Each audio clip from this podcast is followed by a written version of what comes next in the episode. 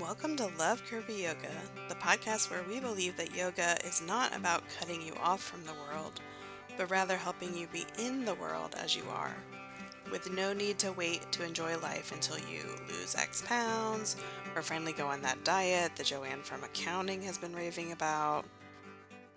Now let's get into it. Hi, how are you? Things here are good. All of your good vibes must have helped. I appreciate it because Hazel did not end up getting that stomach bug that Nick and I had. Yay!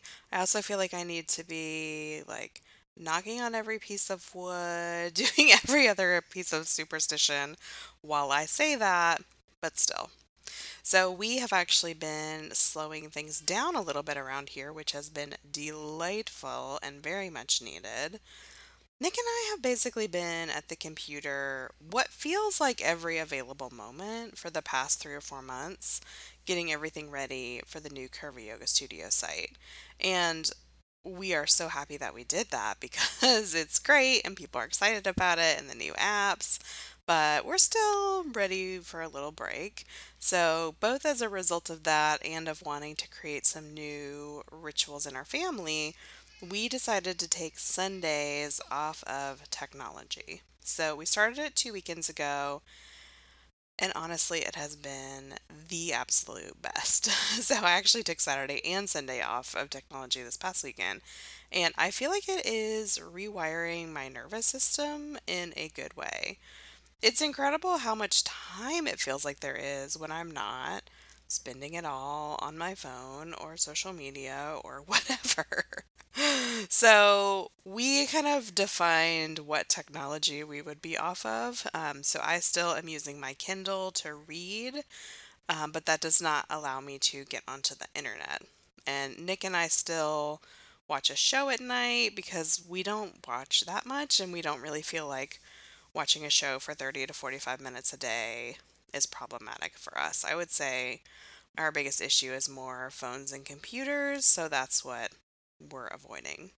And what has been so interesting so far is how it affects the rest of my week. Even having just that one day reset a couple weeks ago, I just found myself with so much less interest in doing the scroll and refreshing the news, etc. So I'm telling you all of this not just as a life update, but also because it relates a bit to our topic today, which we're going to get to in just a moment. Love Curvy Yoga is brought to you by the morale boosting power of your enthusiastic support. If you love the podcast, I would so appreciate your rating and review in iTunes, sharing it with a friend, responding to our invitations, taking a screenshot of yourself listening and sharing it with me on Instagram, or any or all of the above. Now, I don't only need extrinsic motivation, but it sure doesn't hurt.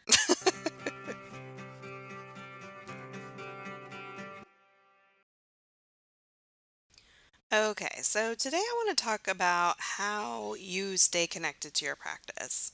I think this is really important this time of year as New Year enthusiasm may be waning and maybe just not quite enough to keep you going with your practice unless you have something else more solid to anchor it to. I think that there are lots of ways to stay connected to your practice, and at the end of the day, I think that the best way is whatever is working for you right now. And of course, that is likely to be different than what has worked for you in the past or what may work for you in the future. That being said, I know that it can be valuable to hear what works for other people.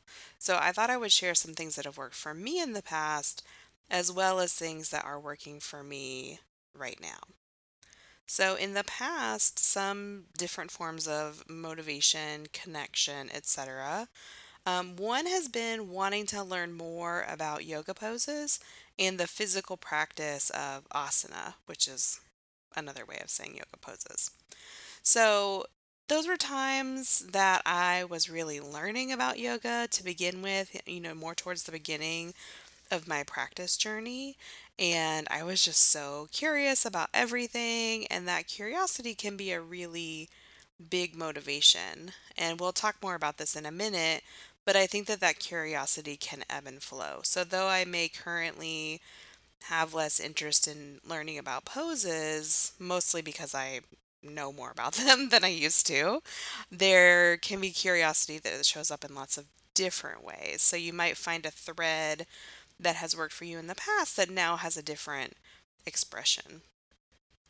Okay, other motivations for me in the past, a physical motivation. So, you may know that one of the big reasons, really the reason that I started yoga in the first place was hoping that it would lessen my migraines. And lots of people have a variety of different physical motivations that bring them to the practice. Other past motivations for me, seeing friends. I've had times where I have had kind of like a friend date at yoga classes, and also times where I've met people in yoga classes that I became friends with. Uh, I have also been motivated to practice with a particular teacher that I value and respect. Stress relief has been a big motivation. I think a lot of us get the message that yoga can help with that, and it definitely can. so, times in my life when I've been more overwhelmed or stressed are times where I usually feel like I don't have time for yoga, but they are also times where I feel like I really benefit from it. And then another motivation I thought of is working through something emotionally. So if I have something big going on that kind of feels like, oh, I don't know how to work with these feelings, or I just need a place to be with them, or sometimes a place to just not be with them and be with my body and see what else is arising. Of course, it's all interconnected. That has been another um, motivation for me in the past. So these days, I would say some of the primary things that are keeping me connected to my practice are dedicated time to myself. So I've talked on here since Hazel was born about how attending classes in person has become a much more regular part of my practice. And I think a big part of that is I'm just like, this is my time where I'm just going to be on my mat. Nobody else needs me. I can just have this experience. Um, also, motivations that are working for me now. Another one that has also, like I mentioned, worked in the past, a particular teacher. So there's some teachers here that I like to practice with, and I feel invested in learning from them. Another current one is knowing what my life is like when I don't practice. so I have plenty of years of experience of knowing that when I'm doing less practice, and that, as you well know, as a listener of this podcast, is very broadly construed in the way that I consider it. Um, I just always feel less connected to my life, my ability to be present, basically all of the good ways that I want to show up in the world as a human being. Uh, quiet, stillness, and time to listen are also really important to me right now, as is kind of like filling up the bank of my self care. It's very easy for those reserves to get depleted. So, knowing that yoga is a big way for me to fill them back up is definitely a current motivation. So, part of all of this, what helps you to stay connected with your practice, really depends on where you are in the path of your own practice. So, I mentioned that earlier. And I'm going to go into some components of where you might be on your path in just a moment.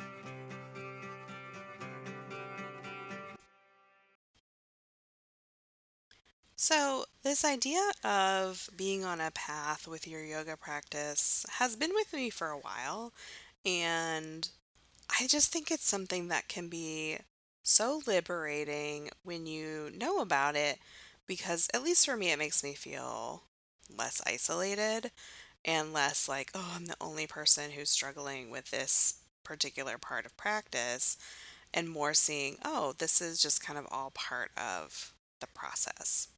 So, like I mentioned a moment ago, I like to think of these as components, not as steps, because I do not see this as a linear process in any way. I see it as something that is always in play and that we're kind of cycling through it over the course of the lifetime of our practice.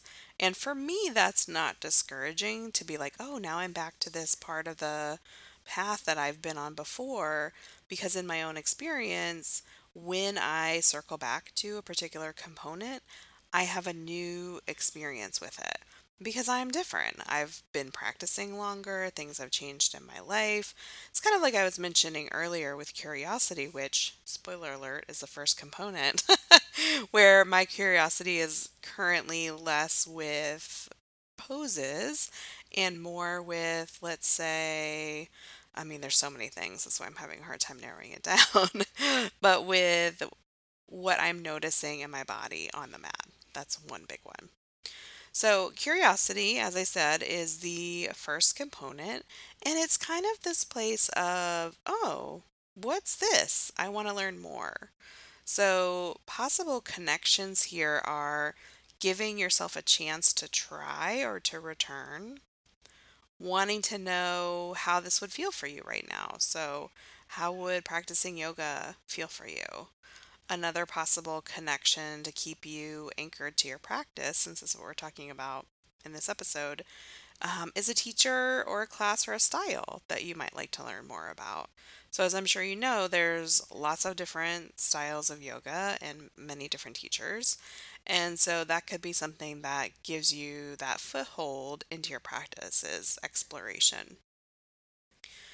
So, the second component is action. And I think about this as the learning, doing, talking, workshops, classes, all the enthusiasm stage.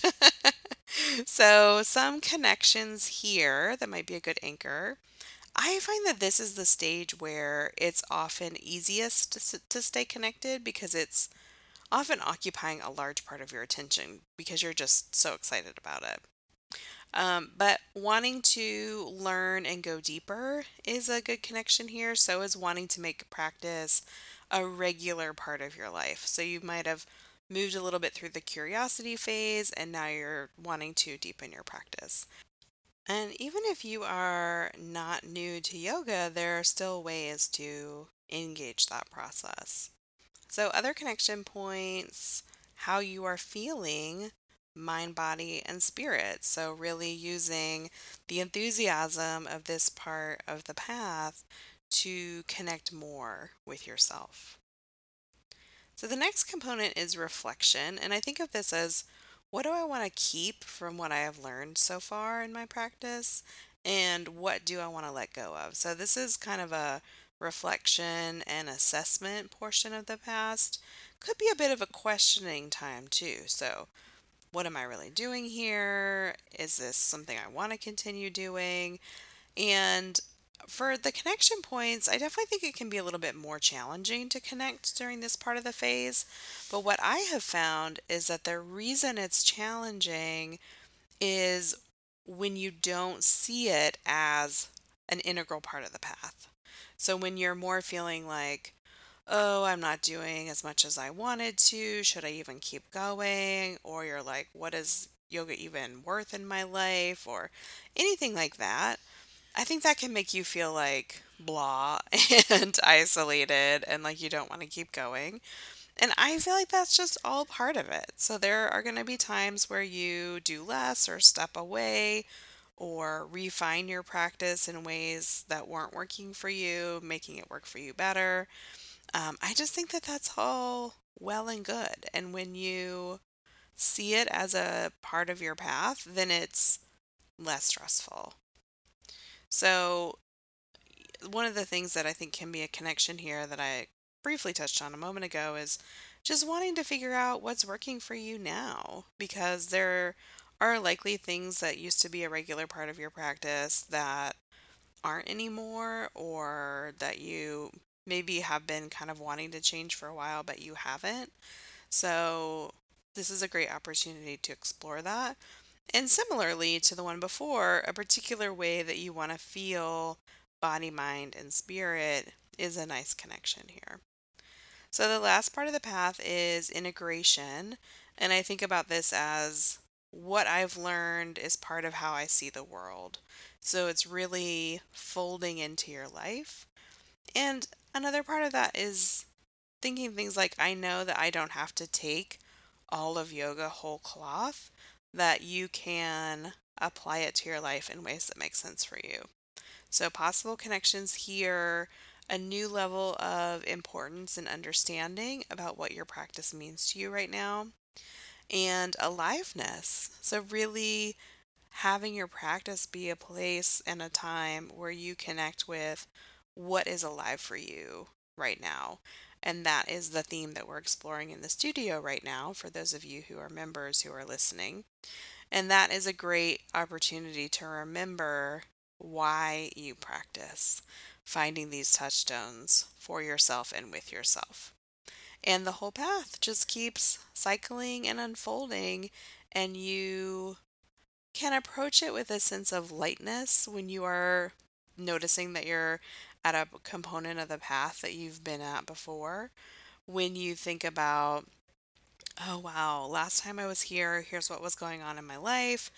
Now here I am, and look at what has changed and things that have shifted and ways that I'm thinking about my practice.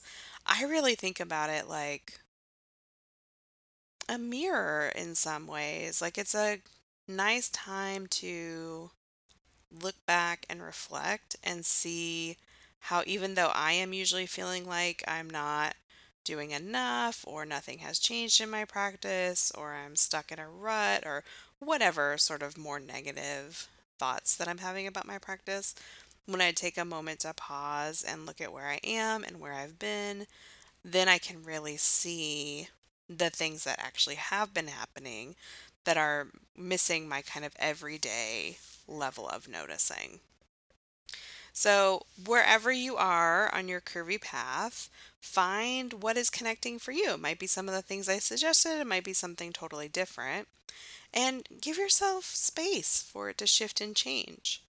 And like I mentioned, remember that if you're a studio member, we have got those experiments and aliveness videos available for you. So I will link you that in the show notes. And if you are not sure where you are in your curvy path, we do have a quiz for that. So I will also link the quiz. So, up next, an invitation.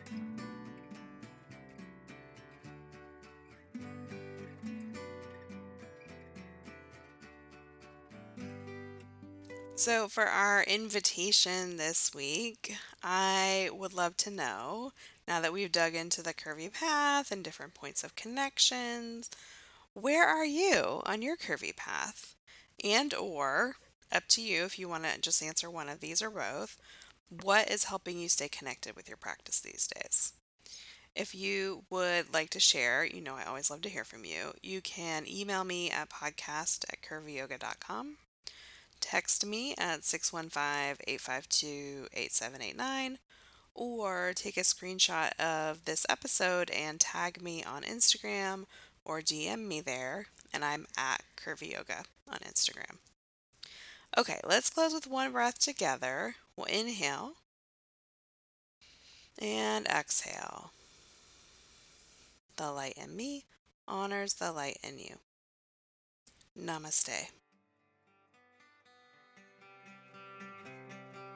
Stay tuned next week when we'll be taking this conversation further and talking about the relationship between feeling and aliveness.